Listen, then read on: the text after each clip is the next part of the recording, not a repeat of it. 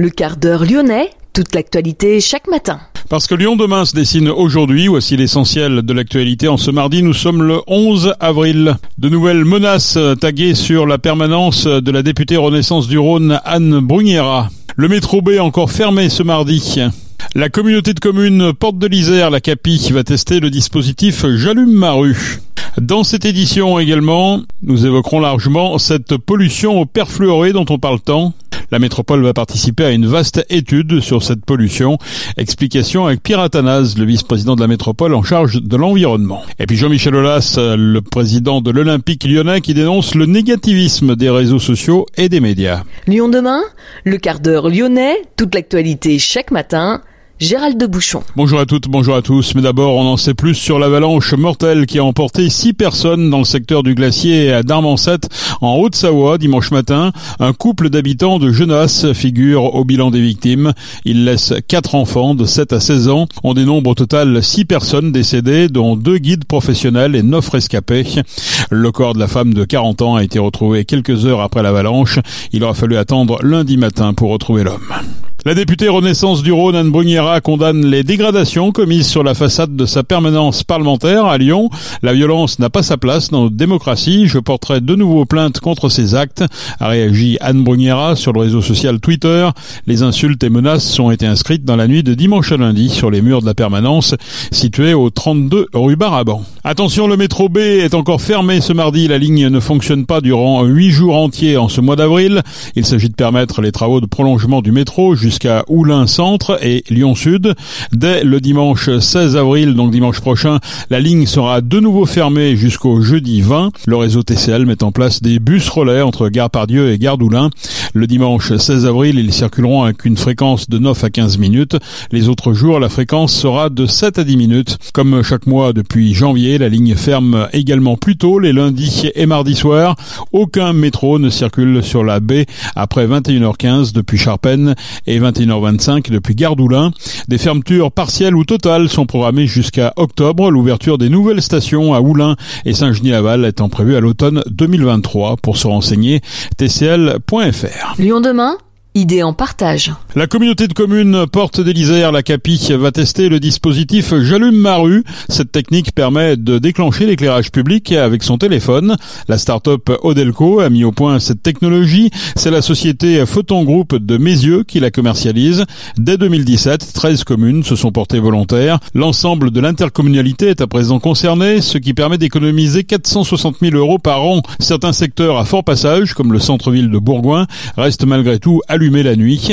Un nouveau dispositif va permettre aux citoyens dans certaines zones plus rurales d'allumer l'éclairage public la nuit directement avec son smartphone en allant sur le site j'allumemarue.fr.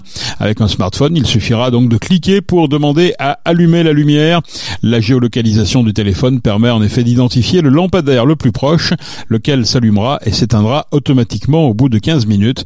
La CAPI va tester le dispositif notamment à Domarin, juste à côté de la salle des fêtes, dans le centre centre-bourg de Saint-Alban-de-Roche ou encore sur trois secteurs de la zone industrielle de Saint-Quentin-Falavier. Lyon demain, la radio lyonnaise a écouté partout dans le monde. C'est une enquête journalistique Vert de rage sur France 5 diffusée le 12 mai 2022 qui a mis le feu aux poudres.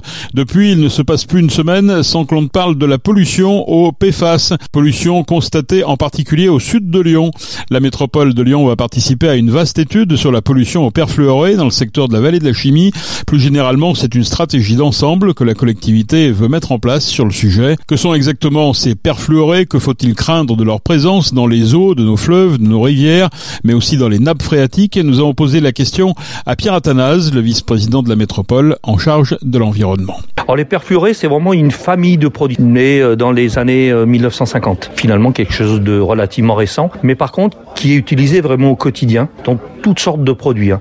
Les vêtements déperlants, imperméables, les gobelets en carton justement pour les rendre imperméables. On retrouve ça sur les sur le fart de nos skis de fond, sur évidemment les poêles ou les casseroles anti-adhésives. Voilà. Famille très compliquée. Il existe entre 10 et 14 000 PFAS. Et quand on a une pollution, puisque c'est le cas maintenant à Laval de Lyon, ces produits-là, certains on ne sait même pas les mesurer. Donc on sait qu'ils sont présents et on n'arrive pas à savoir dans quelle quantité. Certains on le sait et on est sur des seuils qui sont très très élevés. Ce qui est est particulièrement inquiétant, c'est que même si aujourd'hui on arrêtait toute la production de PFAS, on les retrouverait encore dans l'eau, dans les nappes phréatiques, certainement dans le sol, encore pendant des décennies. J'en veux pour preuve qu'actuellement sur les plateformes de, pierre bénite qui produisent ces PFAS, pour leur process de fabrication, ils pompent de l'eau dans la nappe alluviale du Rhône et ils remontent des PFAS qui ne sont pourtant plus utilisés sur ces plateformes-là depuis plus de 20 ans. Et elles n'ont pas bougé, elles sont toujours là. Après, ce qui est aussi très dangereux avec ces produits, c'est que certains se dégradent. Donc des, des PFAS qui ont la réputation de ne pas être dangereux pour la santé, par contre en se dégradant, peuvent avoir une autre forme qui, elle, est dangereuse pour la santé. Et c'est pour ça qu'à la métropole, on a passé une délibération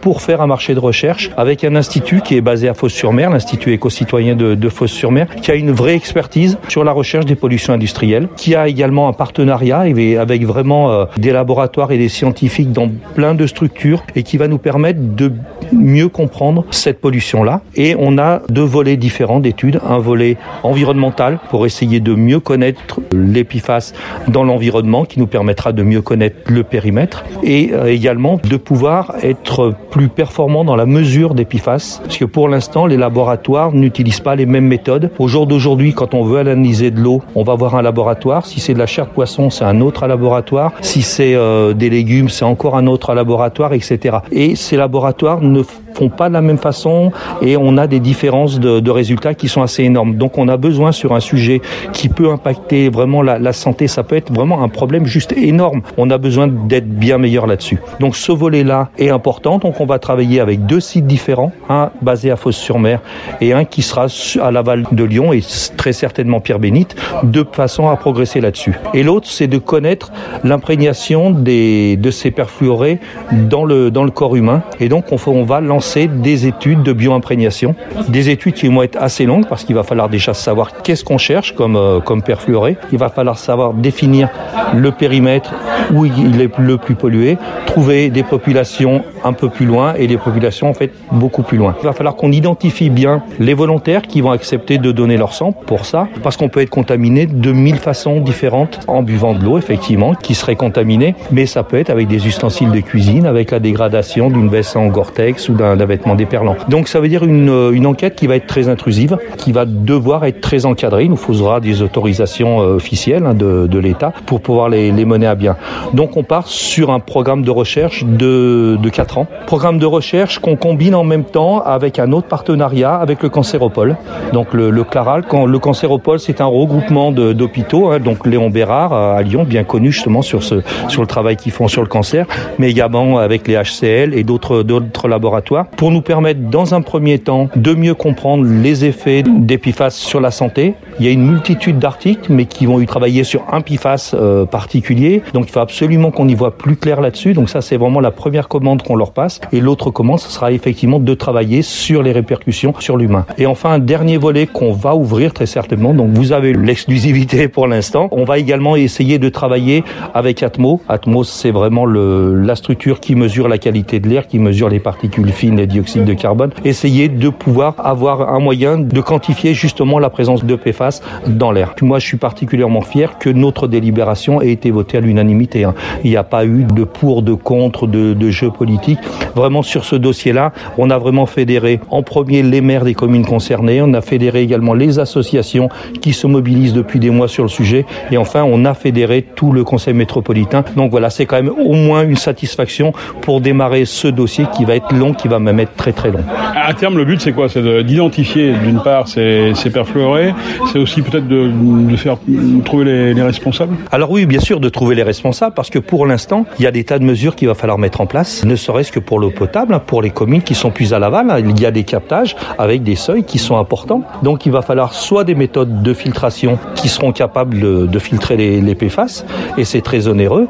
Nous, on est en train de regarder également de faire passer une canalisation pour que l'eau de Crépieux Charmy, donc du, de notre captage principal qui est à l'amont de Lyon, descendre jusqu'à Grigny et Ternay, de façon à ce qu'on puisse diluer l'eau de, de, ces captages, de façon à ce qu'on passe en dessous du, seuil. Donc ça, ça a des coûts qui sont très très importants. L'un dans l'autre, on est entre, entre 10 et 25 millions d'euros. Est-ce que c'est au consommateur, lorsqu'il va utiliser de l'eau, à payer, ou est-ce que c'est au pollueur? Là, on aura des questions juridiques également, à savoir qu'au jour d'aujourd'hui, ces produits-là ne sont pas considérés comme polluants dans le droit français. Donc on, on se lance là vraiment dans quelque chose qui va être euh, qui va être effectivement compliqué. Pierre Athanase, vice-président de la métropole en charge de l'environnement. Le Rhône est parmi les départements les plus touchés par la pollution au perfluoré. Notre département est au huitième rang dans ce triste palmarès. Ces polluants dits éternels peuvent s'infiltrer dans l'air, le sol, l'eau, les milieux aquatiques. Odysseus 3 points les connaît bien pour les avoir explorés dans le Rhône, la Saône, à Miribel-Jonage ou encore au parc de la Tête d'Or. L'association naturaliste est prête à intervenir avec ses plongeurs pour effectuer les prélèvements nécessaires aux analyses. Lionel Rare, président d'Odysseus 3.1.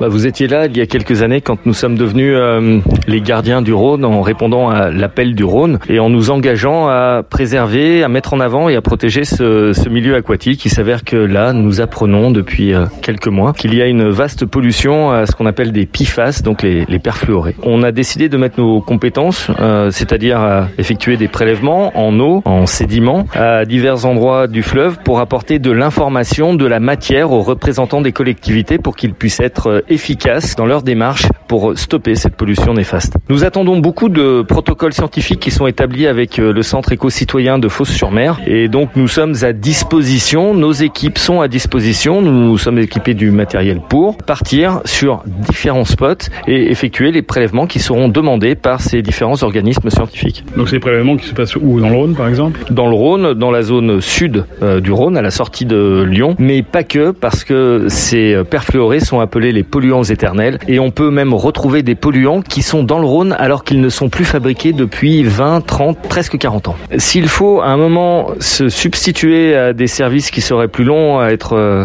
mis en place, eh bien c'est à nous de le faire. Dans des situations d'urgence, je crois qu'il faut se baser sur les réactions citoyennes plutôt que sur des euh, démarches plus longues auprès d'autres organismes. La préfecture du Rhône a réalisé des analyses sur des œufs, marqueurs particulièrement sensibles vis-à-vis -vis de la présence de ces polluants, des œufs de poules pondeuses chez des particuliers sur les communes de Pierre-Bénite, Saint-Genis-Laval, Oulin et Irigny. 26 des 30 prélèvements réalisés témoignent de valeurs qui dépassent celles du règlement européen de décembre 2022.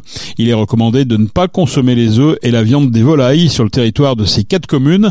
Recommandation à 12 nouvelles communes. Lyon 7e et 8e arrondissement, Solèze, Sainte-Foy-les-Lyons, Fézin, Vourles, La Mulatière, Chaponneau, Francheville, Saint-Fond, Brignais, Charlie et Vernaison. Nul doute que ces perfluorés nous réservent encore bien des surprises. La moitié de la France est en alerte rouge pollen depuis vendredi. 61 départements sont concernés avec un risque d'allergie élevé. Tous les départements d'Auvergne-Rhône-Alpes sont en alerte rouge. La pluie prévue demain mercredi devrait soulager les personnes sensibles. L'avenir de l'Olympique lyonnais, pour ceux qui l'aiment et le construisent, ne se joue pas sur des punchlines, mais sur une réalité. Et nous serons encore plus forts ensemble pour ceux qui le veulent. Les mots sont de Jean-Michel Aulas sur son compte Twitter. Le toujours président de l'Olympique lyonnais dénonce le négativisme des réseaux sociaux et des médias. Il insiste sur le fait que l'Olympique lyonnais est premier ex de la phase retour avec Paris et Reims, rejetant ainsi les critiques sur le mercato d'hiver. Jean-Michel Aulas appelle à une sorte d'union sacrée et veut entretenir l'espoir, même s'il est faible, pour les huit journées de championnat qui restent à disputer. L'Olympique lyonnais, il faut le rappeler, est septième à 5 points de Lille, cinquième. C'est la fin de ce quart d'heure lyonnais. Merci de l'avoir suivi. On se retrouve naturellement demain pour une prochaine édition. Je vous souhaite de passer une excellente journée.